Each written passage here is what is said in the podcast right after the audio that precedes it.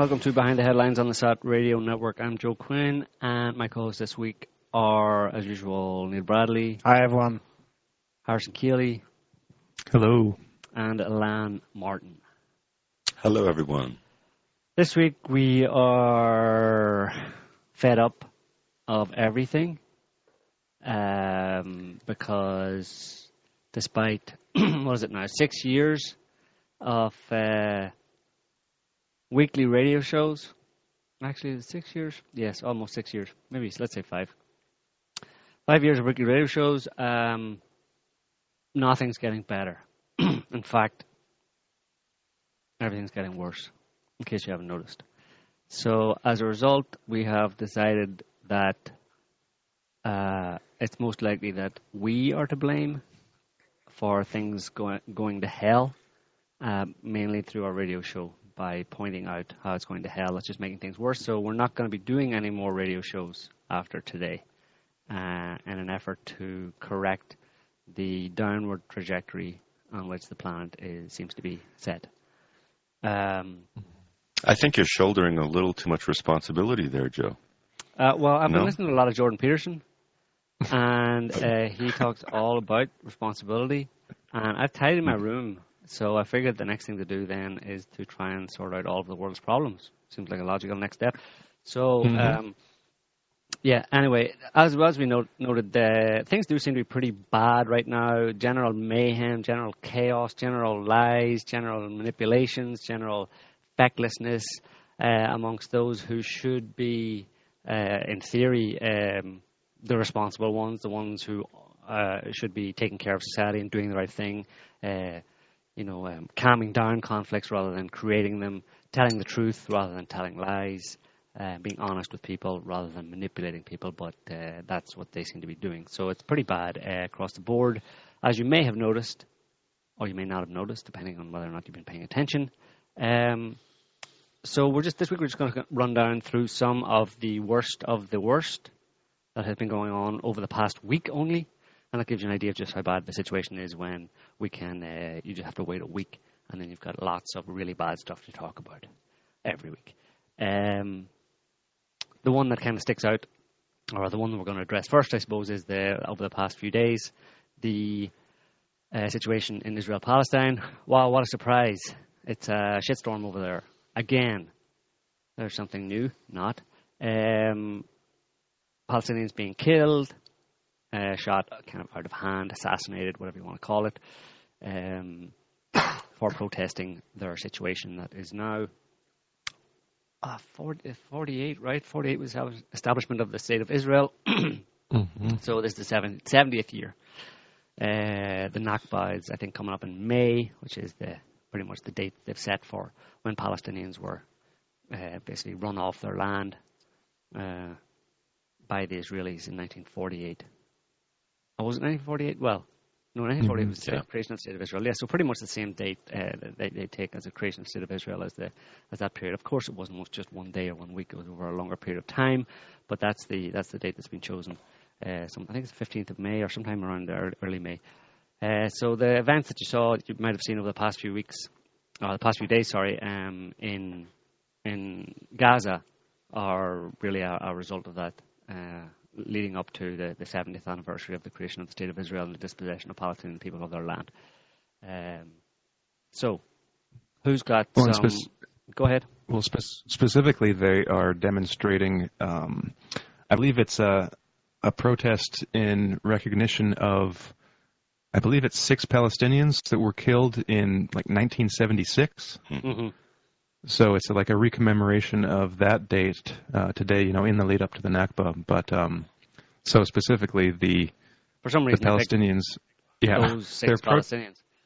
Yeah, but they're protesting against the killing of Palestinian civilians, and then as they protest against the killing of Palestinian civilians, Israel kills. The number's at 16 so far, or was yesterday. So they killed 16 civilians on the commemoration of the killing of 6. So I guess that... It says a lot that in 1976, the killing of 6 people was a big deal, and they set out to commemorate it. And on that date, about 50 years later, 16, now 17 people are killed in a slaughter. I think both sides agree there were about 30,000 people there. So it was a little different. I mean, a lot of protests going all the time on the West Bank and in Gaza, but that's a lot for Gaza because they don't usually have the inclination to protest because protesting is generally more of a luxury, you know, especially that kind of volume of people. It's a family day out, they're waving flags, they're protesting peacefully. On their side, they said don't go any closer than X hundred meters to the fence or anything. But Israel claims that this mob attempted to infiltrate Israel, to break down the fence and invade Israel. That's the language they're putting in. They're putting in exactly the same language that is being used in Europe to describe the Muslim invasion. In an attempt, I think, to you know, get people to see it as the same thing, when it clearly isn't. Right. And just a little background, the people of Gaza have been suffering a blockade for, I guess, since Operation Cast Lead in 2008 and Protective Edge following that. So they have been denied humanitarian aid, building materials for the tens of thousands of structures that have been destroyed by the IDF in those operations, their hospitals, their agriculture, their flower plants, you name it. I mean, Israel has basically, in the past 10 years, not only decimated their infrastructure and their housing and their water supply, but they've basically made the situation there beyond unlivable. There have been statements made to the effect that, you know, the Gazans are suffering a humanitarian crisis, and basically that's the case. So these people, out of desperation, are trying to call attention to the situation there, in addition to commemorating the Nakba. And that's what they're faced with. They're faced with a world that has largely given up or ignored their dire situation. Yeah.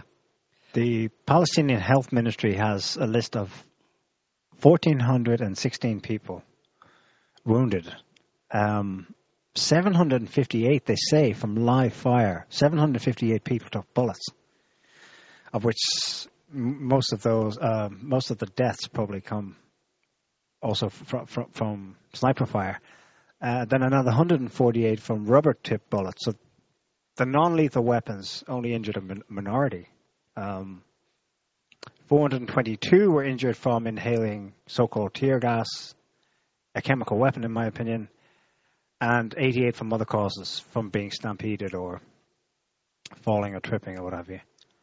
So it looks like, if that checks out, the majority of people wounded were shot at by the Israelis. Right.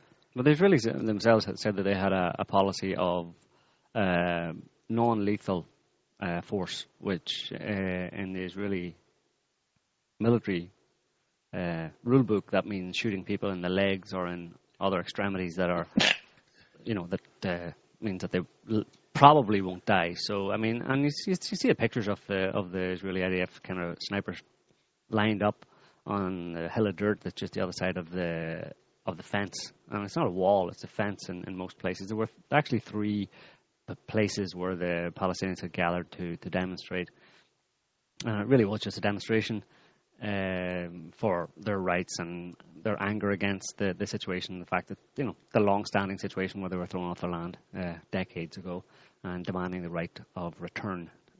It's never going to happen, but, you know, you can respect their right to complain about it.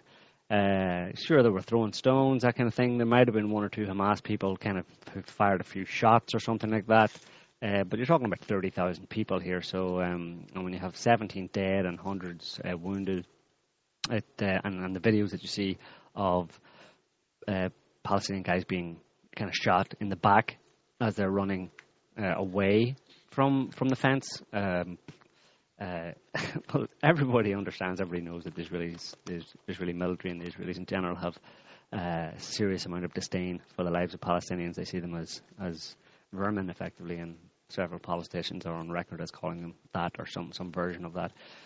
So they have no problem with shooting Palestinians just out of hand, effectively, and that's well known. So it's not surprising that that so many people were killed. And I think Hamas said that they recognized that 5 of the people who were killed were members of their organization, who were militants in some way or other. But clearly, if you look at the videos, there's no large scale offensive by the Palestinians to break down the fence, or to there aren't teams of people shooting. You don't see any shots really in any of the videos. There's nobody firing rockets. The Israelis claim that they were going over the border fence to plant explosives or whatever, but that's just kind of pure nonsense. Because if you look at the videos, you see that very clear to anybody on the Palestinian side that there were lines of Israeli soldiers with guns pointed at them. Who's going to walk straight up to those people and not expect to get shot, or not think that they're not going to be able to do whatever they were intending to do? So it's kind of nonsense, really. It obviously was a protest more than anything else. And there's plenty of ways the Israeli military could have warned off Palestinians, warning shots, that kind of thing, and of course tear gas, etc. But none of them. There's no video evidence of any Palestinian actually getting anywhere near the fence, or the intention of getting near the fence to knock it down and swarm into Israel. Israeli. Maybe we'll listen to this guy for a little bit. Israeli. I don't know who this guy is. He's a spokesperson. He's a foreign ministry spokesman. I talked to RT, and he gave the Israeli side of the story. You'll hear him presenting the situation as if these 30,000 Palestinians were intent on invading, launching a full-scale invasion of Israel or something, which is complete nonsense. Because if you look at the people that are there, you see lots and lots of women, lots of old people, lots of children. And if you look at the video, or look at the pictures on the slideshow that they have for today's show, you'll see at least 3 people there who are being carried away, having been shot, and all of them are minors. So the Israelis were shooting children, basically, among other people. Because these children were supposedly planning a full-scale ground war against Israel or something along those lines. But let's listen to the video, or let's watch it for those who watch it later. David, can we just start by getting your reaction then to the violence we've seen over the last 2 days? Yeah, it's a tragedy what's happening, and unfortunately it's happening because Hamas is trying to infiltrate Israel with thousands of people trying to storm into Israel. And it's shooting rockets, and it's laying bombs, and it's shooting guns, and Israel is simply defending itself from this onslaught. And of course it's particularly dangerous because of what Hamas is, a terrorist organization that openly declares its aim to destroy Israel and openly calls for genocide of Jews.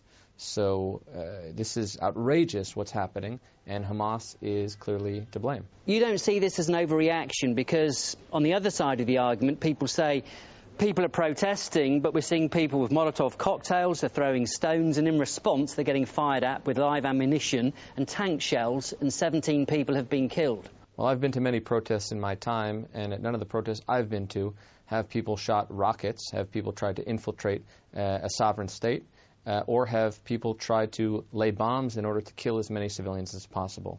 The aim of this event is to swarm into Israel and to overwhelm it. And it's part of a long track record of Hamas waging war against Israel, launching tens of thousands of missiles, conducting suicide bombings against cafes and against civilians and in buses. This is what Hamas is. They don't hide their aim. The leadership of Hamas is very clear. They say openly, like Ahmed Bahar, the Deputy Speaker of the Parliament, says, we will kill every Jew down to the very last one. And Ismail Haniyeh and Mahmoud al-Zahar openly declare that Jews are vermin and cancer, and therefore we will wipe them from the face of the earth. That's what this is about, and it needs to stop. And the real tragedy is that it can stop now. There doesn't need to be any bloodshed. There doesn't need to be any killings. There doesn't need to be any injured. All Hamas has to do is say, stay away from the security fence, don't try to infiltrate Israel, and all of it can stop immediately. Why doesn't that happen, do you think? Because we've got, 6 weeks ahead of us now, and if we go by the record death toll that we've seen already, hundreds will be killed during this period. Why is there this sort of impasse of trying to find peace? Well, it's not exactly an impasse. It's one side waging war against the other. All you have to do is listen to the leadership of Hamas. For example, Mahmoud al-Zahar, just to give you one example, said that Jews were wild beasts and wild dogs. And Hamas's deputy religious endowments minister said that only a madman would think of Jews as human. And from their charter on down to every statement they have, they say, we will annihilate Israel. Not just that, they cynically use children and women and civilians, and they're proud of that fact. It was Hamas's interior minister, Fatih Hamed, who said he was proud that women, children, and the elderly formed a human shield. And we just saw in this latest event that Hamas sent a 7-year-old girl to try to be shot right by Israel's security fence. Blah, blah, blah. Yeah, right. I mean, same old nonsense. You know, you made me... What did Netanyahu call them a few years ago during Cast Lead? Telegenically dead Palestinians. I actually wrote an article on it using that term. Telegenically dead. So this is the claim that Palestinians force Israelis to kill their children. And then the Israelis are very sad. They say, look what you made me do. That's the kind of argumentation you're getting. That's the kind of mindset that you're getting out of these Israeli politicians. And I mean, he talks about, he uses a few examples there of what the Hamas officials or whoever have said about Jews or called Jews. Well, you know, it goes just as well the other way. The current Israeli Prime Minister Benjamin Netanyahu said that his approach to Palestinians was to beat them up, not once but repeatedly, beat them up so it hurts so badly until it's unbearable. The Israeli Deputy Defense Minister in 2013, Rabbi Eli Ben-Dahan, Palestinians are beasts. They are not human. Current Israeli Defense Minister Avigdor Lieberman, or Doberman, depending on your perspective, said about Israel's Arab minority, those who are against us, there's nothing to be done. We need to pick up an axe and cut off his head. Israeli Minister of Culture, Miri Regev, I am happy to be a fascist. Israeli Minister of Justice on Palestinians, another woman. They should go, as should the physical homes in which they raise their snakes. Otherwise, more little snakes will be raised there. Benjamin Netanyahu again, we must defend ourselves against wild beasts. Moshe Yalon, former Israeli defense minister, the Palestinian threat harbors cancer-like attributes that have to be severed. There are all kinds of solutions to cancer. Some say it's necessary to amputate organs. But at the moment, I am applying chemotherapy. And a former Israeli Deputy Prime Minister, again, just to round it off, Eli Yishai urges the army to send Gaza back to the Middle Ages. So, you know, that's kind of a small sample of the rhetoric that has been coming out of Israeli politicians and Israeli religious leaders over the past 30, 40 years, 50 years.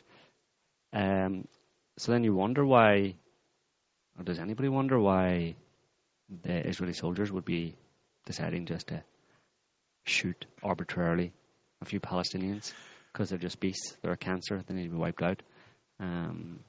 Apparently, they actually get very specific instructions. All the 17 killed were men between a certain age. And I think it was either later on in this, we didn't play all of it, or it was another spokesman who mentioned... As a matter of fact, he wasn't in a position of defending himself, but he clarified something, that the policy at this protest was only to target anyone between the ages of 18 and 40 males. So, but they didn't, obviously, because there's images of children and women, being shot. Girls, right, younger than that, being carried away with wounds. I didn't know that, okay. But I was just going with what he claimed, namely that we have very specific instructions, well, as if that makes it okay. But I think that would only apply to live rounds. Maybe he's not specific enough, but I think that applies to live rounds, as in real bullets, basically. Yeah. That doesn't apply to the rubber-coated bullets, which are just basically the same, more or less the same bullets, but with plastic or rubber coating on them, you know. So, and they do. There are people that have been killed with those. What do you call her? The young girl who was in the news of late. Ahed Tamimi, her brother, who the reason she slapped the Israeli soldier was because her cousin actually had been shot in the head with one of those rubber coated bullets. And basically severely disfigured. Right. What did the Israelis claim? They tried to get him to admit that he just fell off his bike or something like that? Yes. Oh, geez. Serious bike accident. So when it comes to name-calling this spokesman, David Keyes, I mean, fine. You can go back and find anything people said and list them and cite them. But what does that have to do with the issue at hand? You just murdered 17 protesters. So his other tactic there in defending it was to invoke shooting rockets, laying bombs. Suicide bombings. And firing guns. Notice he says he's in the tense. He knows he can't just claim that those specific things were used in the moment. But he talks about it in the present continuous tense, i.e. this is what we have to put up with on an ongoing basis, ergo we're justified shooting people dead. Exactly. Yeah, because there was a suicide bombing, supposedly, although that's be pretty doubtful about the legitimacy of many of the Palestinian suicide bombings over the years, because it's far too easy to stage a so-called suicide bombing. But, his point, clearly, although he doesn't mean that, he doesn't say it in this way, but clearly what he's implying is that because Palestinian militants or members of Hamas or whatever have wronged us, have killed Israelis in the past, then today at a peaceful protest we're justified in shooting Palestinians dead. Well, that's the state of Israel, and we need democracy in the Middle East. Yep, sure it is. My backside. Mm-hmm. And in prior operations, Joe, you rattled off those statements on the part of the IDF and people in Israeli government. In prior operations, you have members of Breaking the Silence, the former IDF soldiers who've come out to say that they've been given specific instructions: go crazy, do what you like. If you see something, move, kill it, destroy it. And there have been so many, just a plethora of statements that contradict this idea of Israel being the most moral military in the Middle East that have been quoted from them, that it's like, how do you make all these public statements that reveal your pathological hatred and willingness to kill Palestinians on one hand, and then come out later and give yourself accolades for acting professionally, so-called, in the execution of one of these operations. So For anyone who's read any of these statements, it's so obvious that that's their true intent, and they're just kind of trying to pull the wool over the eyes of anyone who's still willing to believe that Israel is acting justifiably or with any semblance of moral courage or righteousness or action. Mm-hmm. Well, the thing that really gets me, it gets me maybe less than it used to about these Israeli spokesmen is, well, first of all, they're all very good. Like, Israel's good at finding these guys for the most part, because they're so calm and reasonable. And anyone listening who isn't familiar with what's actually going on, who hasn't searched for alternative sources because they only get one perspective from the mainstream media, anyone watching that is going to be convinced, because they just seem like, such reasonable people just laying it out there, and like what can you do but believe them? And unfortunately, that's what it's been like for the past 30 years or so, since the Lebanon war in the 80s, when they, Israel got a bunch of really bad press all over the world, and things were looking really bad for Israel. And so they hired a bunch of PR companies and learned to get their propaganda in line and in order, and that was the Israeli word for propaganda is hasbara. And so for the past 30 years, they've really kind of perfected it, where they come up with their talking points, and they've pretty much got them pre-prepared, because they can just write up what they're going to say before anything actually happens, and then just read it, and it'll sound just fine. Because despite the fact that these Israelis are on record as saying all kinds of nasty, horrible things, like the things that Joe just quoted, most of those statements never get reported on in the Western media. They'll get reported on in Israeli media and even English language Israeli media, and of course Palestinian sources. But you never hear it in the mainstream media or on the news. You know, they'll never say something like that in, you know, on the BBC or, you know, CNN or even RT or whatever. Anytime they're in a on a station or a program or, you know, any kind of venue with a mass readership, they say the right things. And what else? So you don't get that side of the story at all. All you get is the propaganda line.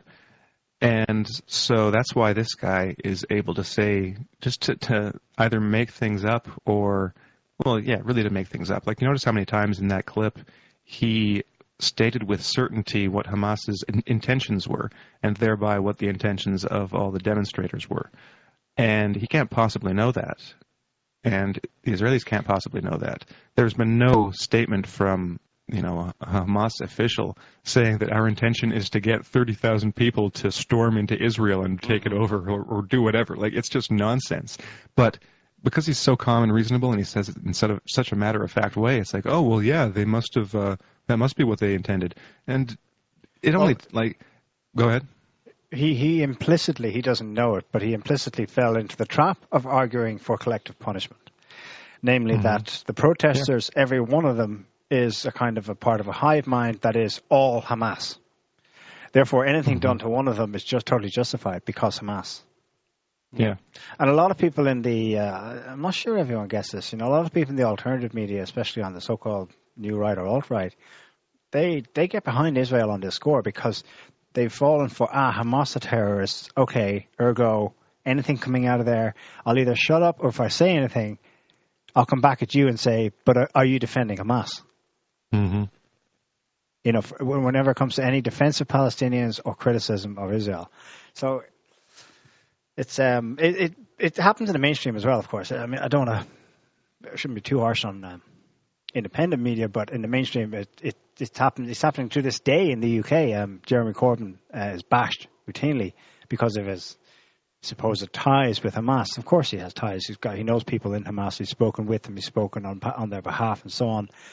It's a complex organization. Yeah, there's definitely some shady people in there. I mean, they explicitly supported the Arab Spring against Assad, but that's not the same reason that Israel would say they suck, right?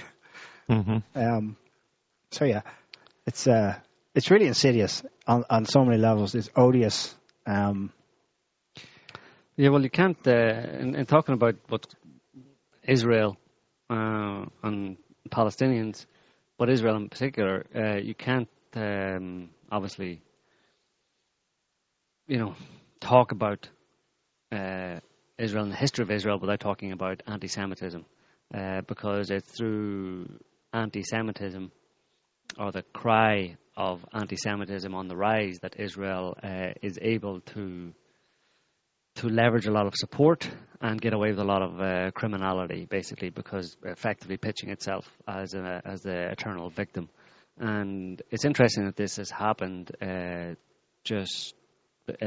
happening just now. I mean, because there are other things related to anti-Semitism that are going on in Europe that I suppose just a coincidence that it's happening, but it's still pretty relevant in the sense that you know, when you see the cry of anti-Semitism go up, Israel always benefits, you know. But there is over the past few days, a bit of a furor over anti-Semitism in the British Labour Party, specifically aimed at attacking Jeremy Corbyn, the leader of the British Labour Party. All sorts of accusations. There have been accusations against him for years, really, for being an anti-Semite or condoning anti-Semitism or a lot of anti-Semitism within the Labour Party, etc. But over the past few days, the Sunday Times, which is an establishment, a conservative establishment paper, did a report or uncovered of Facebook groups, basically, with 2,000 messages across 4 or 5 Facebook groups that were supposedly Labour Party Facebook groups that had anti-Semitic statements in them. I mean, messages that praise Adolf Hitler is apparently anti-Semitic, and also threats to kill Prime Minister Theresa May That's also anti-Semitic, maybe. But anyway, this is just basically a concerted attack against Jeremy Corbyn. That it's one of the ways which the British establishment has been targeting and attacking him over the past number of years, and it just increased the volume, let's say, over the past number of days. But what nobody seems to, again, it's just usually the case, no one seems to really care or think about in this context is the likelihood that a Facebook group that is nominally a Labour supporting Facebook group that has messages on it of a type that would not look good for the Labour Party are very likely or very easily could be the work of British intelligence, given that British intelligence, MI5 in particular, has a whole cadre, like most major Western countries have, of internet trolls, effectively designed to, in their own words, create dynamic narratives to inform the public or to sway the public in one direction or another. So, for me, anyway, it's very much in keeping with activities of British intelligence that the Labour Party, and Jeremy Corbyn in particular, as the leader of the Labour Party, would be being targeted in this way. Because I don't know, it seems that anti-Semitism, ultimate card. It's the ultimate card, and it wins every time. It's also tied to the fact that there are several big donors, rich people, and here I'm going to say something that's technically anti-Semitic. That there are a lot of rich Jews in the UK and who give their money to political parties. Some of them have given their money to the Labour Party, and that's one way to get those people to cease funding the Labour Party is by increasing the claims or making the claim that the British Labour Party, and Jeremy Corbyn in particular as the leader, is in some way associated with anti-Semitism or is himself anti-Semitic. It's a smear campaign, obviously, and anybody who doesn't see it as a smear campaign is deluded. But it's interesting because it's had an effect, actually, because there's a guy called Sir David Garrard who had donated £1.5 million to the Labour Party since 2003, and as a result of this past few days' kind of witch hunt, effectively, or smear campaign, he has decided to distance himself. To boycott. Well, he's basically not going to fund the Labour. He's not going to donate to the Labour Party anymore. Yeah, because of this. So yeah, that's a score, I suppose. But I mean, it's just such a no-brainer that when Facebook groups are the reason for your or the evidence you have for anti-Semitism within the Labour Party, and you don't automatically think, well, how easy is it to create a Facebook group? And post anything defamatory or anything negative on there and associate it with your enemy. Have it associated with your enemy. Call it whatever you want. If you don't like someone, go create a Facebook group in that person's name. Write all sorts of horrible stuff on there and then call the media and say, hey, did you see this? What about that guy? And there you go. Your enemy has just been smeared. How easy is that to do, you know? It's much more plausible that that's what's actually happening rather than there is a large number of people within the Labour Party, including within the Labour Party leadership, who are overtly and publicly anti-Semitic, given what everybody knows about anti-Semitism in the sense that it's not a good idea to be anti-Semitic if you want to maintain any credibility. So, yeah, Corbyn's going to, like, you know, secretly go and start posting on Facebook and stuff, bad stuff about Jews on Facebook. Really? That's your rationale? It sounds like Skripal to me. It sounds like... It's exactly the same rationale, the same line of forces in all of these attacks, which is that it doesn't make any sense for the person that you were accusing of doing something to have done that. They've proven themselves to be a rational, sensible person with lots of self-interest who want to promote themselves and whatever their organisation is. In the case of Jeremy Corbyn, the Labour Party. In the case of Russia, the Russian government. Yet apparently, Putin and Corbyn, two extremely smart individuals, statesmen, very eloquent, very measured in what they say, with obvious interests, personal interests and national and party interests, are going to knowingly do something that would obviously invite massive condemnation from the whole world. That's your argument? Wow, that's a really crap argument. Mm-hmm. And it doesn't make any sense whatsoever. So let's just discount that as a plausible theory because it's retarded. And that's a politically incorrect statement, word I just used.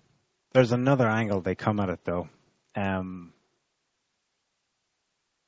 which is where they say, well, yes, our opponent claims that he's not anti-Semitic. He's just against Zionism. And he's just criticizing the state of Israel. But they have some measure of success in muddying the waters there, because what they claim is that this is really just a surface-level narrative, a politically correct way of saying that actually they are anti-Jew. Well, that's equally nonsensical. It's an equally ridiculous argument to make, and it provides no evidence of anything, because what you're actually saying is that you know the thoughts of someone else.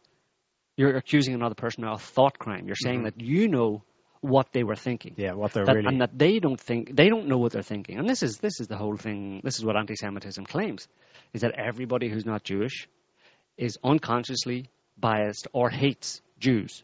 And they don't even know it themselves. They're born that way. It's exactly the same as racism. Yeah, you have implicit racism. All white people are implicitly or unconsciously racist, and they don't even know it themselves. And they'll just bumble along doing racist or anti-Semitic things and not even know it themselves, until someone has to come along, some politically correct, warrior has to come along and say, "Excuse me, did you realize you just said something racist there?" And you go, "Oh my God, did I? Could you explain it to me? I don't really know. How did I do that?" Well, here's what you said, and here's of course what you said isn't on the surface racist or anti-Semitic, but if you think about it, it can be tracked back to an inherent racism and or anti-Semitism in you, and it's a real problem that you don't know that happens. You know, I mean, you're a danger.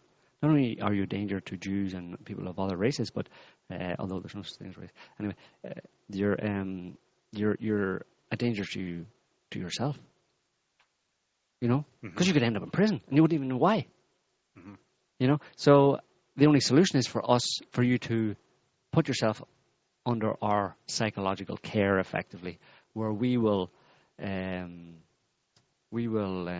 police the things you say and don't say. We'll tell you what you can and cannot say. You basically should come and look to us all the time. Check first with us before you open your mouth, and we will vet what you want to say and tell you whether or not it's okay for you to say that. Or the alternative, if you don't like that, if it seems a bit onerous for you to have to do that every time, the alternative would be for you to actively be pro-Jewish and pro-Israel and pro-Zionist and pro-minorities and pro-immigrants, pro-people of other cultures.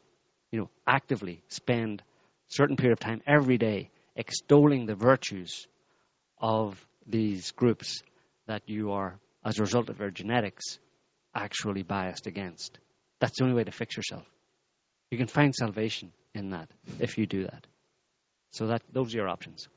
And my answer is, stick it up your arse. Get out of my face. Just a couple of points on some of the things you said.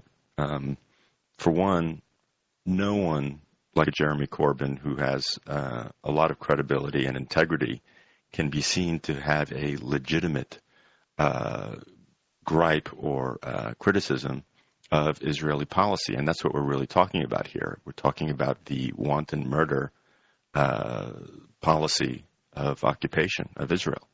So anyone who can be seen to have a legitimate gripe has to be taken down with accusations of anti-Semitism. And this kind of pervasive psychological care that you refer to is nowhere more obvious than in the U.S. Whenever Congress or the Senate comes to a vote or a kind of a opinion on the behavior of Israel as regards to or in regards to behavior with Operation Cast Lead or Protective Edge, where thousands of Palestinians were killed, where many hundreds of millions of dollars of infrastructure were destroyed, they all in unison come out to say, Israel has a right to defend itself. And this is precisely because of the mind job that has been played on these politicians through AIPAC, through other PACs and organizations in the U.S. that have been working on via blackmail, via bribes, via all kinds of methods to shape them into the body of politicians that they would have in support of Israel. So this has been a mass mind job that's been done on many.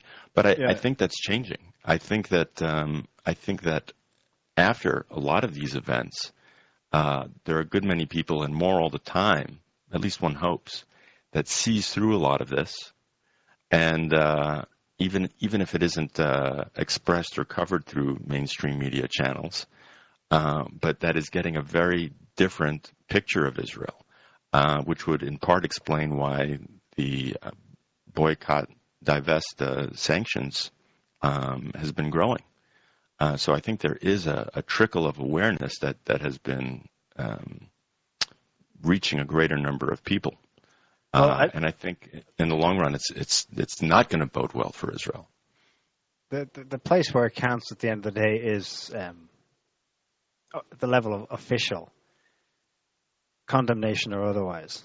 I mean, what we just saw happened in history. Like, it's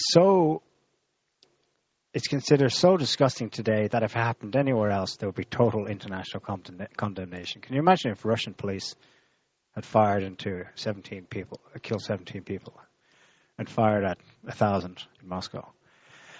Or in the UK, I mean, it has happened in Northern Ireland, but that created enough of an international scandal that it changed things. And it eventually led to basically a form of Truth and Reconciliation Commission. It's debatable how effective that was, but there was some measure of pushback, and the authorities had to deal with it. Israel does this, and just a quick search, I think I'm only finding Muslim-majority countries that have issued statements condemning what just took place. In addition to Bernie Sanders, Jeremy Corbyn, and a few other not in official positions critics in the West, but the governments either they're on the line, they're on the phone to AIPAC or some equivalent. What can we say? Or by now they're simply so well trained that they might actually be disgusted, but they just know better than to say anything. Mm-hmm. Yeah, I mean that's people can complain about any conspiracy theories or around the idea of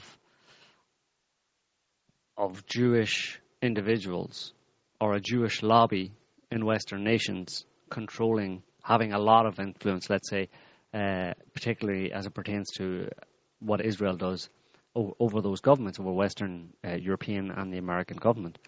Because as you just said, if any other state in Europe or even close enough to be of concern, let's say, or in relative peacetime, were to do something like that, where there was a protest, a mass protest of members of the population, were to be shot by the military of that country, pretty much every European government would condemn it, but they don't, because it's Israel. That suggests some kind of leverage, some kind of control by the Israeli lobby or some kind of lobbying group or some individuals in those countries who can quash any government statement of condemnation against the killing of Palestinians. Where are the sanctions? Where are the expulsions of spies? Right.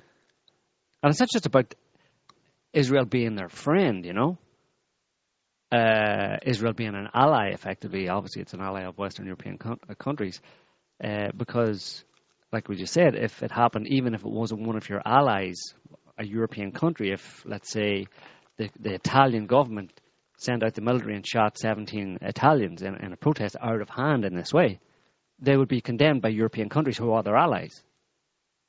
But in the same situation, Israel is not condemned. Why? So, I mean, in the absence of any other explanation, a plausible explanation is that there is a strong pro-Israel group or influence in those countries, in European countries, that can stop them actually condemning such a thing. Indeed. Or if the Italian government shot 17 migrants that had just arrived. Arguably, in the current political climate, it would be worse. And what did Israel do this week? I think they officially made legal or began the process of expelling something like 10, 20,000 Ethiopians, people from North Africa. Some, I believe, of Jewish, or they're religiously Jews. That's why they went there in the first place. Most are not, I think. But, I mean, they just create totally full-on. If you're thinking Trump's laws are Nazis, well, Israel's laws are full-on. No, get out. You have 10 days, and we're forcing you to get out. Yeah. Well, Neil, you brought up the example of, if the Italian government or police would shoot migrants, it would be all over the news. It's kind of sickly funny in a way that, like we heard the Israeli spokesman using the language of the migrant crisis. So you have all these European countries who have experienced a real, swarm of people from other countries crossing into a sovereign nation. And he says, the Israeli guy says, oh, that never happens. And, no one would think it, it's a bad thing if, when you understand that it's a bunch of foreigners trying to swarm into a sovereign country. Well, actually, that's happened, for the past several years. And like you said, if that were, if any European government were to just set up a line of snipers and shoot 700 of them and kill 17 of them, that would be news. They would be pilloried. They would be crucified from their other governments all over the world for such a horrible thing. And the Israeli government, makes off as if, it's just normal. As if they're the victim. Yeah. Look at what you made me do. Right. Well, let's stop. I think we've dealt with that topic for now. I mean, it may continue, so we'll have to wait and see. But it's because it's kind of ongoing. There are more protests today, etc. So, and there's just in the interview we just listened to, there's 6 weeks leading up to the anniversary of the Nakba. So we may have to come back to it. Hopefully not, but anyway. Other madness or events typifying a descent into chaos and utter fecklessness amongst the ruling elite.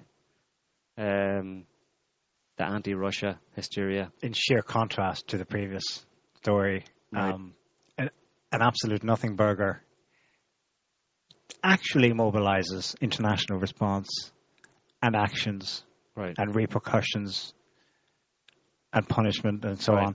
Sanctions. Well, I suppose in the end, it's. You spoke with Sputnik this week and they asked you about it, and you said it's probably largely a symbolic because it doesn't really hurt Russia, to do such a thing. But no, it's an annoyance. It certainly does look back. It's it reinforces this. It kind of makes real to the passive media consumers, I suppose, that maybe Russia really is dirty. They're actually literally dirty and need to be shoved away, get away from me. Right, it doesn't have much tangible impact in the sense that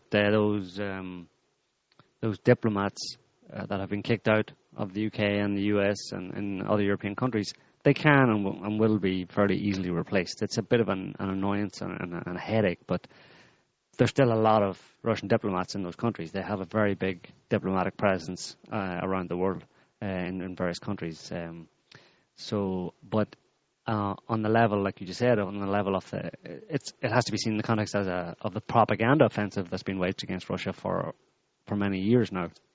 So it creates the impression that, or increases, ups the ante on the propaganda or the smear campaign against Russia, that Russia is this evil perpetrator and that it does things that are so horrible that we have to kick them out of the country, because these people, why would you kick them out? Well, because they're a threat. Why would you remove anybody? I mean, the implication is that these people who are being kicked out are some kind of a threat to national security, the evil, nefarious Russians. So it's that level of propaganda and of twisting the public mind against Russia that it has an effect. And that's what the West has been on.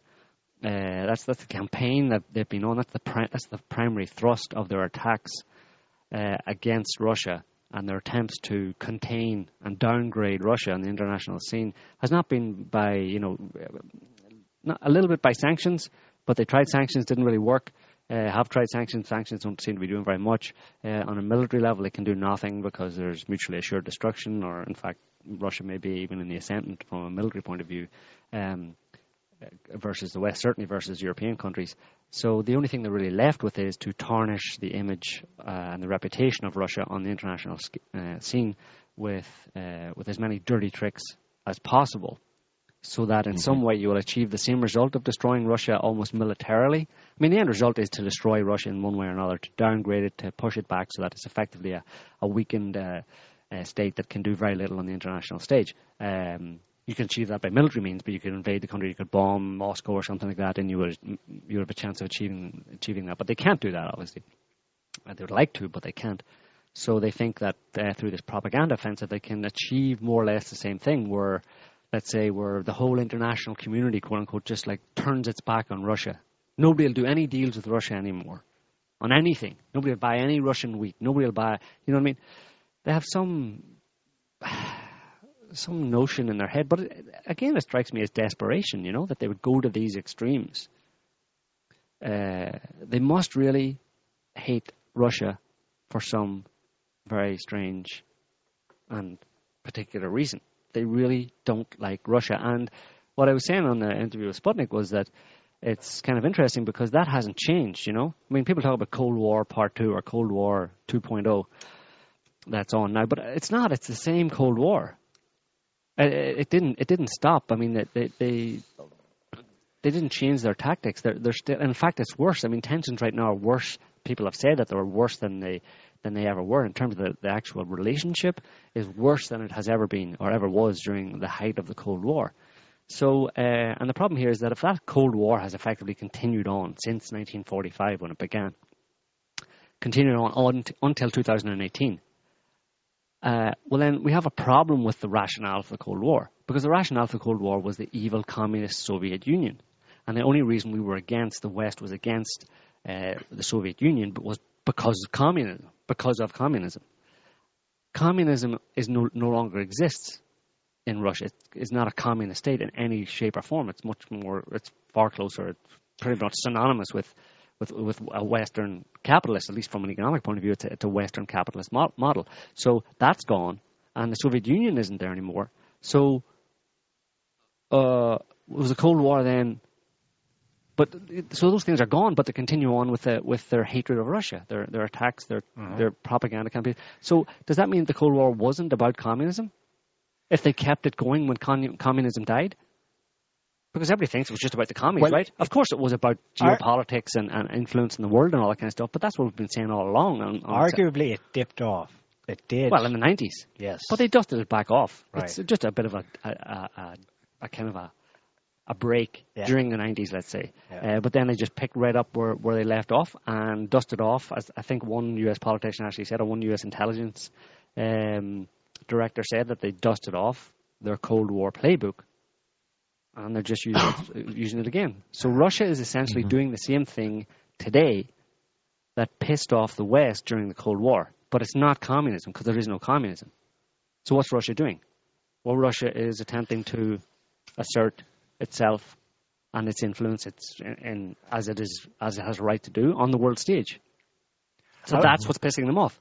So that's what was pissing them off under the Cold War, not communism. They didn't give a damn about communism. It was about what the Soviet Union was doing in terms of expanding its influence. Oh. And apparently you're not allowed to expand your influence. Right. Okay. Other countries in a global hegemony under the American empire are not allowed to unilaterally, in an independent way, expand their influence. You're not allowed to do it. If you do it, you will be excoriated. You will be beaten. Well, with every possible limit. Some countries expanded way beyond their station. Small one was Saudi Arabia. Ah, but that was the deal was struck with them. That's joined at the hip. That's Siamese twins type of thing with America, you know. MBS was in the U.S. MBS was in the U.S. recently. And actually this ties into, it's funny you mention that, because MBS was in the U.S. recently on his whirlwind tour, and he gave an interview to the Washington Post where he basically said he let drop the truth that has been known for quite a long time in one form or another, that during the Cold War, the Western powers, he said, or his Western allies, whatever, i.e. America mainly, encouraged Saudi Arabia to spread Wahhabism, i.e. through madrasas, through religious schools in various countries around the world, including in Europe and stuff, in Western Europe, but in other countries in the Middle East, to spread extremist fundamentalist Islam through these schools, boarding schools effectively, and by getting recruits into them to spread fundamentalist Islam into the minds of young people all over the Middle East and push these people then into countries around the Middle East in order to stop the Soviet Union from having an influence in those countries, i.e.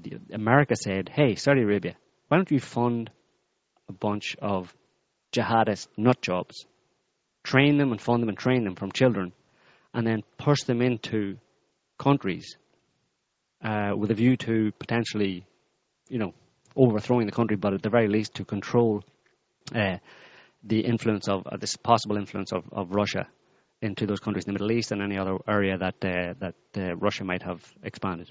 So what he was basically saying was that the current problem we have with fundamentalist Islamic terrorism and extremism is a direct result of a policy that the US promoted using Saudi Arabia to do it during the Cold War. And it was the point of it was stop Russia. Mm. So do we think that he's shifting blame for Saudi Arabia's participation in funding terrorism and supporting terrorism? What is he doing there? Do we have any thoughts on that? I don't think so. I think he's telling the truth. I mean, what he's doing... Maybe he's defensive a little, but I'm not sure. I think it was said matter-of-factly. Yeah. I mean, it speaks directly to, for example, the Mujahideen in Afghanistan that everybody knows. There's a common knowledge that the U.S. supported the Mujahideen in Afghanistan against the Soviet Union. That commonly known fact that led to Al-Qaeda, etc., in the Russian-Afghan war in the late 70s and early 80s, that's just one example of what he's talking about. What his comments expose is that was just what they did in Afghanistan by funding the Mujahideen, i.e. Al-Qaeda, or extremist Islamists, by funding and training and arming them, that was going on in many different countries. Afghanistan was just the point of a spear, of a strategy that was much broader. Right. Yeah. So, you know, it kind of puts the whole Islamic terrorism problem today at the feet of the West, and in particular America, that it was actually a part. And I mean... It was part of a policy to get Russia back during the Cold War. And it's no surprise then that you see America today, you know, decades later, funding the same radical, fundamentalist, Islamic, jihadi types in Syria against Russia. Mm-hmm. Originally against the Syrian government, but when Russia invaded, then it becomes against Russia. But I think there was a more nefarious part to it. It wasn't just to stop Russia actually getting... spreading its influence during the Cold War. It was actually to spread these kind of fundamentalist Islamic types into Soviet republics, particularly in the Caucasus and Chechnya.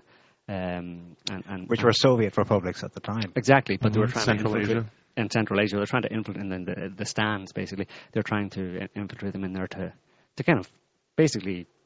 I think they wanted to break up the Soviet Union even at that time. They wanted to... It did break up, but they were hoping that it would break up more, if you know what I mean, that it would become a much more fractured country. They wouldn't be left with the big country that is Russia today, that you could get more fragmentation. And, but it's, I don't know. Mm-hmm. Well, and they were pro Chechen separatism in the 90s.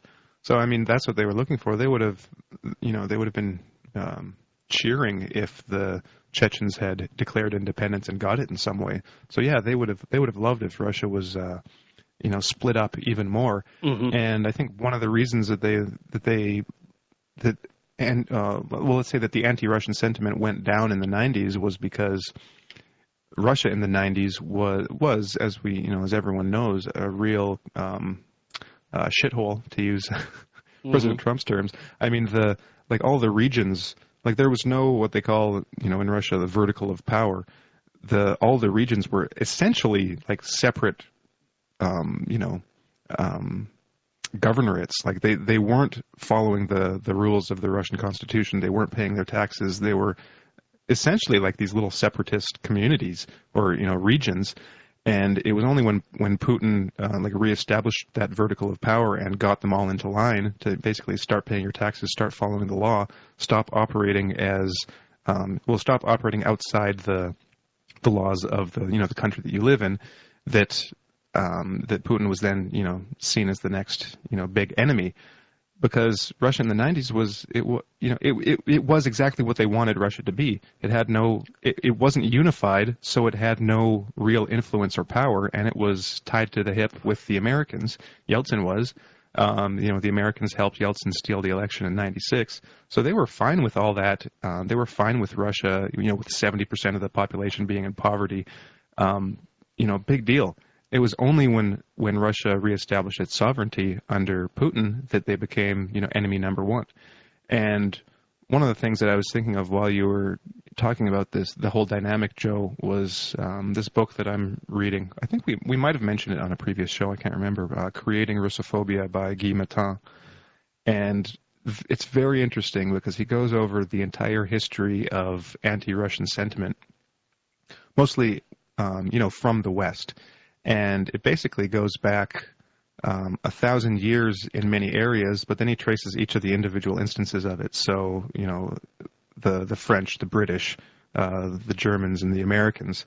But really, the first instances of Russophobia, a vehement anti-Russian sentiment, were from the Great Schism, from when the so-called Byzantine Empire, which was really the Eastern Roman Empire, split off from the Western Roman Empire, and Christianity kind of went in these two branches. And so from then on, the Westerners, the Latin Church, saw the Easterners as barbarians, as just kind of less than human, and with these kind of barbaric practices and beliefs. When really they were part of the same church from before then, and the schism was really prompted by the West, and then they blamed it on the East afterwards.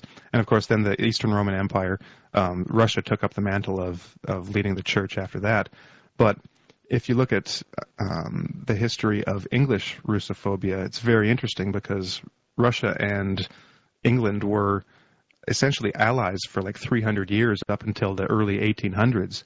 And reading about what went on in the 1800s, it's really like reading, if you just change the names, change the places, it's really about, it really sounds like it's just a total repeat today of what happened 200 years ago, even to the extent that there was a this kind of separatist type movement going on in Circassia, which is around, in between Sochi and Crimea. And the British were basically trying to get around an arms embargo. So they were smuggling in weapons to these Circassian freedom fighters, and got caught, essentially, and it created this big kind of scandal. And then they just kept doing it. Now, Circassia eventually was integrated into Russia, and it still is today.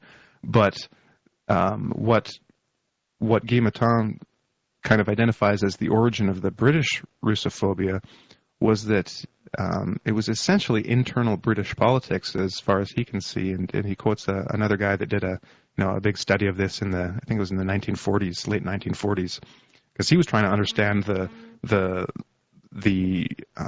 turn against Russia after the Second World War, and so he wrote this book looking back and finding these parallels from 200 years ago.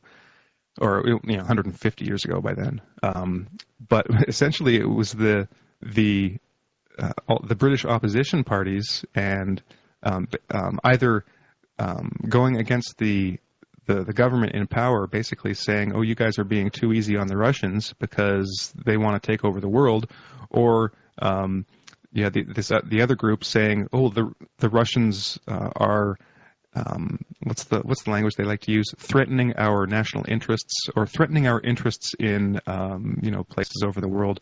Basically, the trade routes. So the only thing they were really worried about was that Russia might gain influence with other countries, establish their own trade ties with these other countries, and thereby diminish the British hegemony, like over the seas and through all these trading routes over land and sea. And they were worried about Russia getting control of all the land access, and that's what prompted the Great Game, so-called, in the 1800s, which was Central Asia, South Asia, East Asia, basically vying for control over those access routes. So it was all geopolitical, just like it is today. But the media in the UK, for these internal political purposes, ramped up the Russophobia in order to portray Russians as basically, just like the anti-Semitism, you have the stereotypical Jew and the Jewish conspiracies and things like that. Well, there was the stereotypical Russian and the Russian conspiracies. So Russia wanted to basically destroy civilization and take over all of Europe and Asia. And, they were these barbarians that were just out to rule the world and totally evil. So totally over the top stuff, using forged documents and just made up claims. That were demonstrably made up and forged, after the fact, of course. But it created this entire climate of anti-Russian sentiment that has pretty much continued for those 200 years in the UK, in this instance, with slight, ebbs. There have been slight ebbs, but... I've read this book too, which is fascinating. There is a general pattern, but there are very sharp dips at particular points in history. That's what's doubly fascinating. And that's also what speaks to the reality of the phenomenon. I'm sorry to say this because I know it's been abused in other circles, structural racism. It suddenly stops and starts again. And the reasons for why it suddenly stops are fascinating. In the case of the UK, the British Empire suddenly stopped because they wanted to get Russia on side for the Triple Entente with a view to taking down Germany in World War One. But up to that point, it had been very pronounced. One of the forged documents that I remember from the book was called Peter's Will. This is supposedly the last will and testament of Peter the Great. And it went on and on for 100 years. No such thing existed. But once someone had fabricated it's like Chinese whispers. It grows and grows and grows. But everyone was citing it in academic circles, in strategic circles, in the media, right through the 19th century. And the gist of it was basically that Peter's last will was to his disciples, you must take over Europe, and the way you must do it is by infiltrating the governments, corrupting their people, corrupting them with vices, and so on and so forth. It's a freaking blueprint for the same thing that was claiming today. In sort of true for communism, whatever, we can debate that, but is definitely the same thing as claims today. Yeah, we have let's go to our call here. We have Stephen on the line. Stephen? Hey, how y'all doing? Not too bad. How's yourself? I'm doing great, thank you. Good. Yes, I was pretty shocked that that May came out with these accusations about Russia, and it's pretty. And I shouldn't be shocked because the average person in the United States right now, all they're hearing is like little snippets about Russian poisoning, right? And what really strikes me about this situation in the United States is the liberals are taking this opportunity to position themselves as like more war hawkish and driving Trump into some kind of confrontation with Russia. It's like it's pretty amazing. I was listening to Democracy Now, and they in her introduction, Amy Goodman, in her introduction about the current news, she mentioned that Trump during a speech did not mention the poisoning in London and didn't mention Russia in his presentation at some rally, right? And that's pretty horrible. That's pretty amazing that she's trying to like basically say to us, look, Trump's guilty. He's guilty of kowtowing to Russia by not mentioning the poisoning. This is from the preeminent left liberal progressive news site in the United States. That's pretty striking to me about this Russia hysteria at the moment. So anyway, Stephen, do you listen to Democracy Now just to piss yourself off? Oh my God! You know, I used to. The problem with me and Democracy Now is like I really, when I started paying attention, is like one of the only sources you could get some kind of anti-imperialist news perspective, right? So I even donated money one time. Thankfully, only $25, but I really believed that they had integrity. And then starting with Libya, the way they participated in the propaganda that led to the NATO attack, U.S. imperialist attack and destruction of Libya, that was unforgivable from my perspective and my values, my political and ethical values. It was just there, but so I focus on them as like this. Just I kind of get an enjoyment of watching how wormy they become, you know. And I know that's. There's a little bit of Schadenfreude, but no, really, they're just disgusting. And you're right. It is kind of like punishing myself by listening to them. But anyway, you guys have had a great discussion today about this. And I think that this is very worrying. I'm very careful not to mention Russia or Putin or anything like this to anybody, because I'm a Russophile. I respect the Russian culture and in the history and so forth.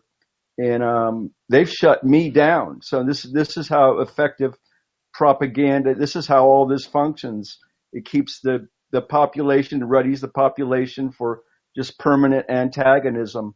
And there used to be a left progressive force that was anti-imperialist that would normally call this for what it is, right? But now it's very interesting in that it's Trump supporters, people on the right, that have a more anti-imperialist perspective. And then the people on the left, progressives, are all stumbling over themselves, disinformation about Syria. It's just so weird. The current context is, I'm kind of like flummoxed in a way, intellectually, trying to wrap my mind around what's happening. But no, it's actually very frightening. This could really, they're trying to goad Trump into confrontation with Russia even more, and it's wild. Did you notice this whole thing? Well, go ahead. Do you notice when Putin was reelected? Apparently, it from the way events unfolded, it looks like a memo almost literally went out, because no Western leaders would congratulate him, which was revealed indirectly by Trump's congratulating him and the subsequent haranguing he got in the U.S. media for doing so. That was, to me, was like, I mean, that right there speaks to a deep state. There's some coordinated decision making that goes on in the background, and Trump usurps it. And, you know, for me, if I'm trying to wrap my mind around what's happening, is that this serves the function in the United States and among the billionaire corporate classes, right? They can keep everybody afraid. You keep the armaments industry going. So that way you're funneling money to the rich. So they make profit on it. And so this works out fine and dandy. And this is why it's anybody that has any critical thinking skills would look at this accusation of poisoning and automatically, just right off the start, be skeptical about it with the speed in which they make these accusations against Russia. It's really clumsy intellectually. Yes. So in my estimation, anybody that buys into this as an intellectual or promotes this, like any progressive type, one of these fake asses, I just lose total respect for them intellectually. And I'm disappointed as well in The Intercept and Glenn Greenwald. They seem like, with their connections with the media, they're really been really horrible with Syria and Ukraine. And So they're not, you know, I'm very disappointed in Greenwald, and this is really disturbing right now. We have basically no major source. We have The Nation magazine that has some sanity with Stephen Cohen's commentary, but yes. It's a pretty wild situation that we're looking at right here. Yeah. And they're just trying to goad Trump into further conflict when I suspect that Trump doesn't want this at all, but there's like these larger billionaire corporate connected arm industry connected forces are kind of like pushing the whole momentum of this, in my opinion. Yeah. Right. Yeah. But anyway, hey, great show, and I appreciate y'all being there. All right. Thanks for the call, Stephen. Thanks, all right, Stephen. Take care. Take care. Bye bye. Well, just taking off from one of Stephen's last points, I wonder if now would be a good time to comment a little bit on the appointment of John Bolton as Trump's national security advisor, because you would assume that Trump has a certain amount of power or control over who he decides he wants as part of his team, and Bolton quite obviously has been one of the foremost, even if he kind of disassociates himself with the neocon mindset or ideology. For all intents and purposes, he's a warmonger and a neocon. As we've been reading in the past few days and weeks since the announcement was made about his appointment, in addition to his support of the Iraq war and doubling down, even after it's been shown to be such a failure on so many levels, he affirms the correctness of that choice. As we know, he's in support of the MEK. This is the Iranian group of terrorists who are vying for regime change in Iran. So Bolton is all kinds of ways bad, and yet he is now brought into the fold and is going to have Trump's ear in a way that few do. So what do we think about this? Well, we discussed this last week, Alan, when you were you doing my roving reporting. You were missing in action, yeah.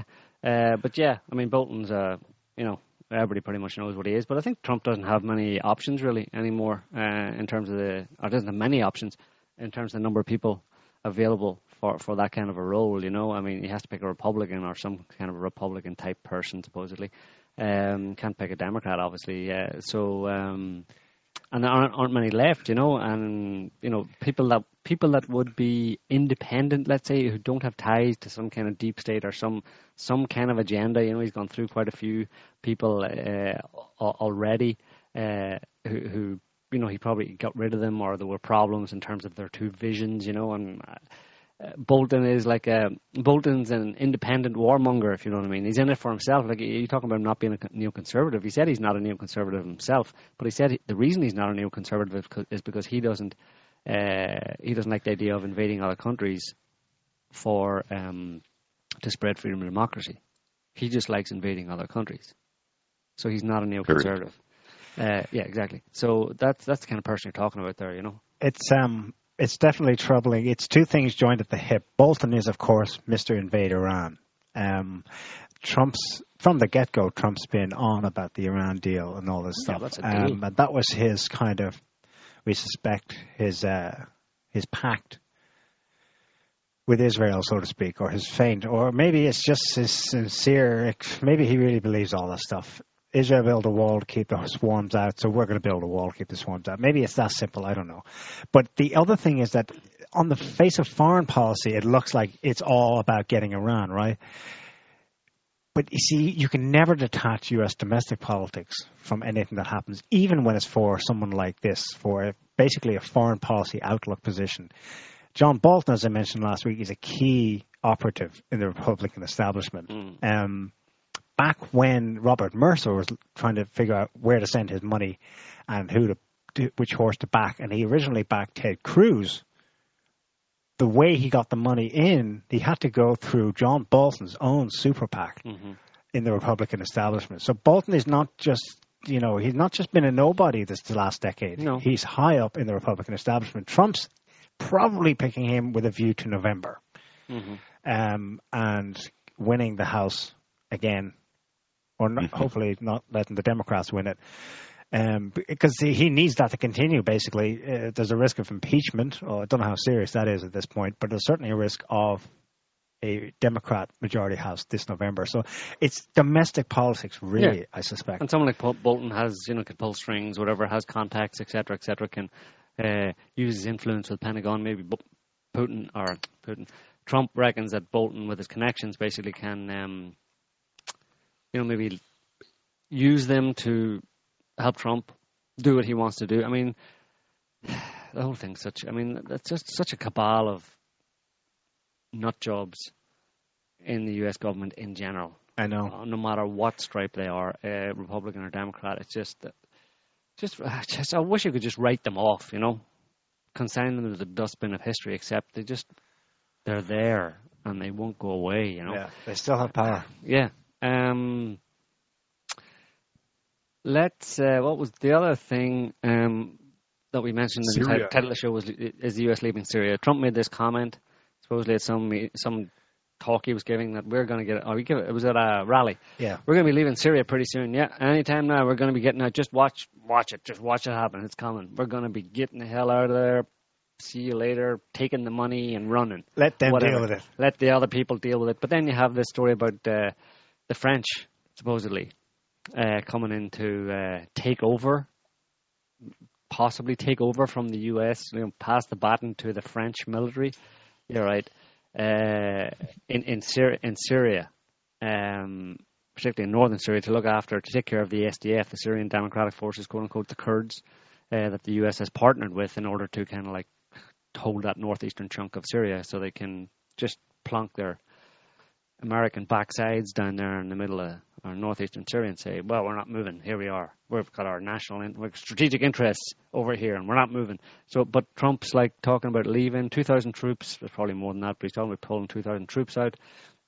But on that point, I mean, there's he actually, to give some credence to that, he declared that he, after declaring that he wants to end American presence in Syria, basically, he froze, according to the media, froze $200 million in funds that were earmarked for the Syrian recovery in Syria, whatever that means, you know, Syrian recovery, which is creating a new democratic state, i.e. a little Kurdistan that's going to serve as a model for the rest of Syria of how the new Syria can be, i.e. divided. That's what they want to create, the impression of a new Syria, which is that not only Assad, balkanized, you know, partitioned in some way. But then they're running up into a problem here with Turkey, because one of the areas that the U.S. has a base in or has troops in northeastern Syria is Manbij, a city in that area, and the Turks aren't happy with that. Turks want to continue their offensive against the Kurds in northern Syria. They start off in Afrin and stuff, and they want to move further eastwards towards the Euphrates, and possibly even, they've said, across the Euphrates and over right across the north of Syria. And this Syrian city of Manbij is the U.S. has military personnel there with the Kurds as a stronghold in northeastern Syria. And Turkey is saying, listen, we want to take that city. We want to attack the Kurds in that city. And the Americans are saying, no, you're not allowed to, because we have our personnel there, and if they come under any attack, we will defend them. So, who knows? A curious thing happened in Manbij this week. The first deaths of U.S. and British soldiers. Now, the story is that they were killed on the outskirts of the city by an IED, a roadside bomb, planted by ISIS. Hang on a second. Supposedly. ISIS aren't there anymore. So they've been saying. So who was it? You know, but that's interesting because, who done it, and also it kind of raises the ante for them. Are you in it? Are you looking at body bags now? How invested? Russia's clearly invested in it. They've lost dozens of troops in the last 2 years, but this is the first time a Western party to the war has been hit. So let's see what happens there. Yeah, it's an area. There was also a report, just in reference to Trump's comments that he made at the rally.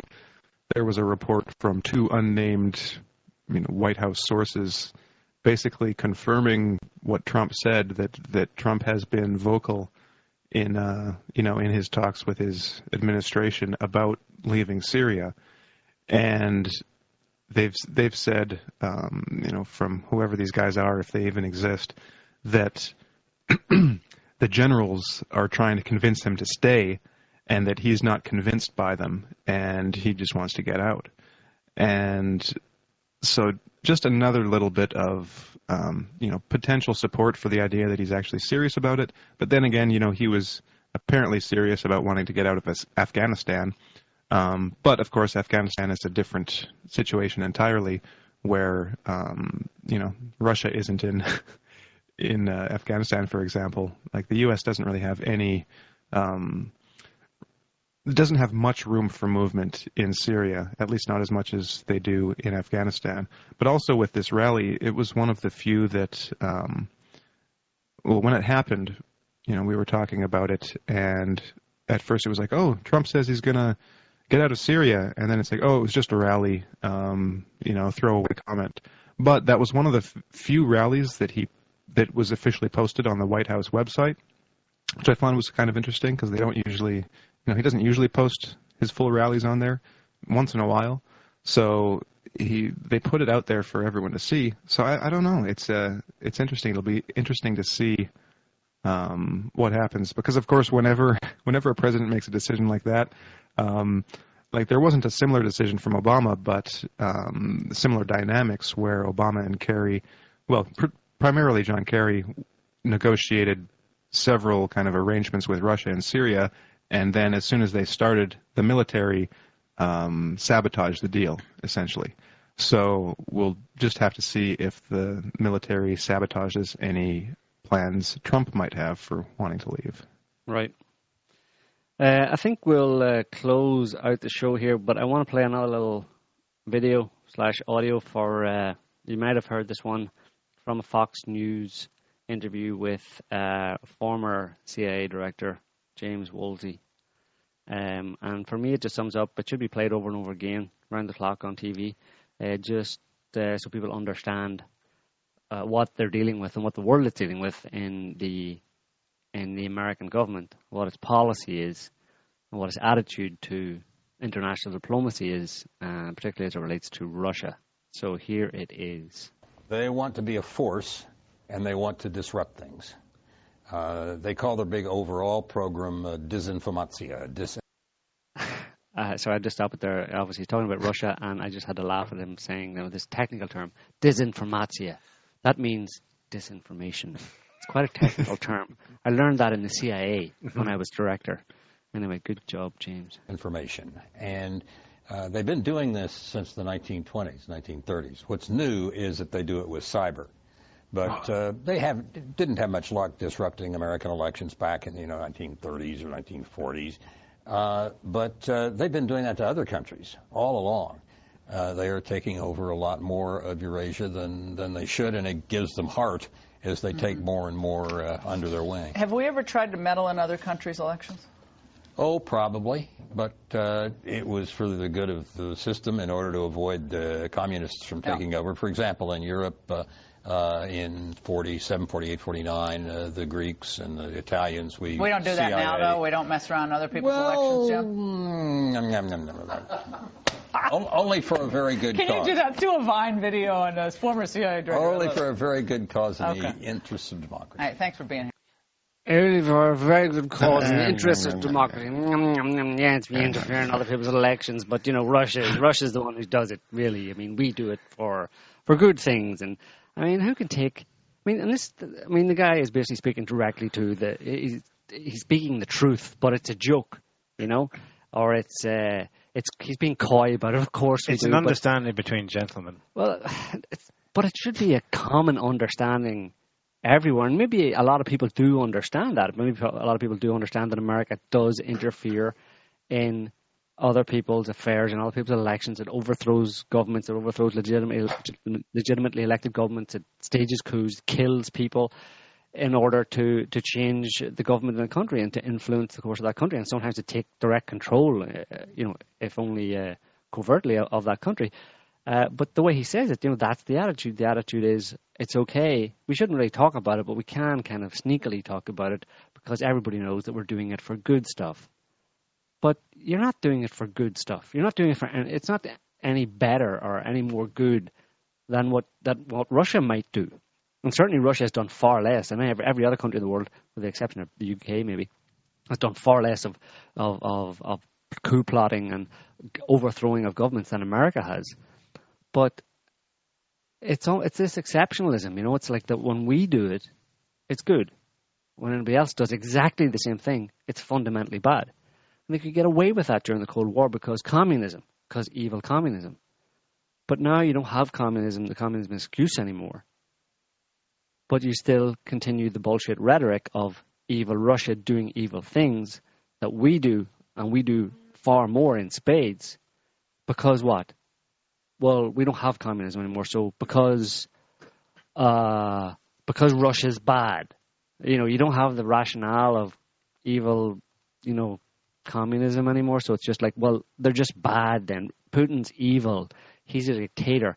And that's what gives rise to when you have to create a new kind of aura of evil around your geopolitical adversary. You have to actually give some credence to it or put some material clothing on it. And that's what gives rise to these kind of dirty tricks and false flag, effectively, operations. An example being the Skripal alleged poisoning, where you have to actually poison a Russian, former Russian spy in the UK, blame it on Russia. You have to shoot down MH17, blame it on Russia, because now it's not evil communism, now it's just evil Russia. But it's not obvious to anybody, or hasn't been obvious before the past few years, that Russia was inherently evil. Mm-hmm. How do you make them inherently evil? So you can blame them on everything. Well, first of all, you have to make them do things.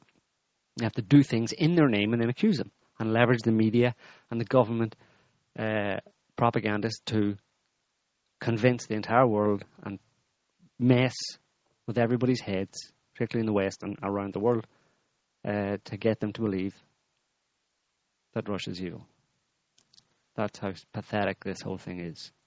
I wish I had a big fish, because I would be wearing it thin at this point.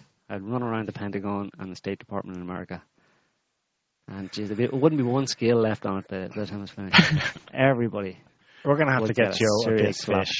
I want a big, a big one, a heavy one. A big rubber one. A heavy one, rubber fish. I'm sure there's something like that online. And make it so that whenever I hit people with it, it makes a very loud slap noise, because it mightn't always make a slap noise.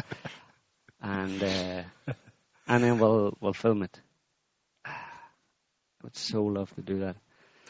How come it's not possible for me to do that in this reality?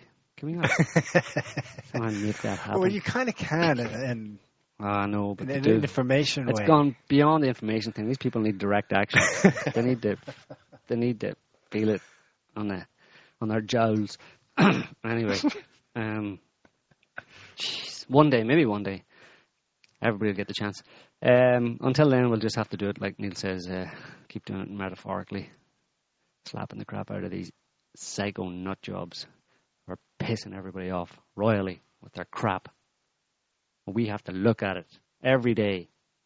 It's kind of weird, because we look at this stuff, on a daily basis. We're faced into it, and it's almost like this is our community type thing, And it's like normal people in times gone by, your local family, friends, and closer community, pub, whatever, was your environment. Mm-hmm. And that's where you had, you had your relationships and you dealt with issues, and sometimes things come up, whatever, but that's how that was the scope of your interactions. But now, because we basically keep looking at the world because we think it's necessary and it's a useful thing to do for ourselves and for other people, that becomes almost like our community. Mm-hmm. But it's like living in a house of deviance, or a community of complete deviance, so and everything that happens is just like it's a shit show. It's like they're throwing crap at each other. They're lying to each other. And it could have been prevented. It need not have happened. Right. They're manipulating people. And that's why you have this impulse to go around and slap some faces and say, you know, cut that crap out, because you kind of feel it personally because it's what you're looking at. It's like your local community is the entire world for us anyway. That's our local community. And everybody's behaving very badly. Well, particularly the people that we supposedly are culturally and racially associated with. Yeah. And they're the ones who are acting up and acting in the most egregious and despicable manner. And that's why they need to be seriously slapped. There's no other solution. They'll need to be put in a very, very, very naughty corner for a long time. Anyway, I don't know. We'll take a break. Yes. Keep the faith, because you said you despaired at the top of the show, but that no one listens to it. But I think the Russians, I think we're having some influence on the Russians, because now and then they sound like conspiracy theorists. Mm. Well, they have to at this point. They have to. Well, I think yesterday the Russian ambassador explicitly flipped it on the UK by saying that at this point, frankly, we suspect that the actual perpetrator of the crime against Sergei Skripal was the British security services. Right. Mm-hmm. Like, hello, thanks. Well, that's great. It's great that they're saying that, because, I mean, it's great that there's someone with some leverage or some with a platform and an audience like the Russian government, an international audience, and a voice that can say that kind of thing. Because for so long, I mean, we said that right off the bat, because we've seen it over and over and over again, and we know the modus operandi of these people. We know how the world works, and it's not conspiracy theory. It's just how nut jobs with a pathological drive to rule the world actually act. That's what they do. You know, grow up. It's not a conspiracy theory. It's reality. So we say we're pretty much able to call it right from the get-go, because it's their past form. It's the same thing. They're liars. They're pathological liars. They've been caught in lies over and over and over again. When they do something, do the same thing again, you can pretty much say, yeah, they're probably lying. That pathological liar is probably lying again. So we say it and lots of other people say it from the get-go. And then, but it's heartening to see that, you know, within a few weeks, the Russian government says, yeah, you know, that's probably what's going on. His counterpart over in the U.S., gave a little stump speech as they had to clear the embassy. I'm not sure where exactly. Maybe in Washington. He's quoted here, "We want everybody to understand that the U.S. and Russia are destined to become friends again. Only close interaction between our countries can help maintain international stability and find mutually beneficial solutions." He sounds like Putin. I mean, it's all exactly as what Putin says. Who said that? The American ambassador. Mm. Relations between ordinary people shouldn't suffer. We'll do everything in our capacity to make sure that Americans have zero problems when they come on trips to Russia. Mm.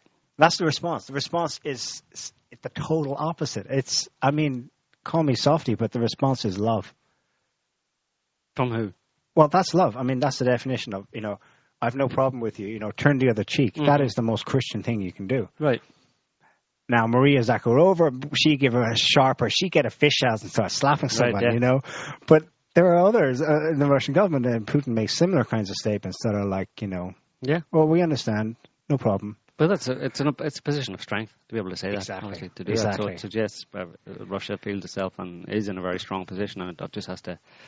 You know, just have to grin and bear all this nonsense and the lies and subterfuge that they're subjected to by Western powers and by the U.S. in particular. And it can always come back and say, listen, are you done yet? Have you finished? Okay. Can we talk yet? No. Okay, we'll do another thing and call me all bad names. And then whenever you've calmed down, we'll talk. Okay? When you look around the world where no one is being responsible, what do? You stand up and be responsible. Right. It's the best. Teach by example, basically. So hopefully more and more people will get the lesson. Anyway, I think we'll leave it there for this week, folks. Thanks for tuning in. We hope you enjoyed the show, and we hope you have a good evening. Until next week, bye-bye. Bye, everyone. See you next week. Take care, folks. Goodbye.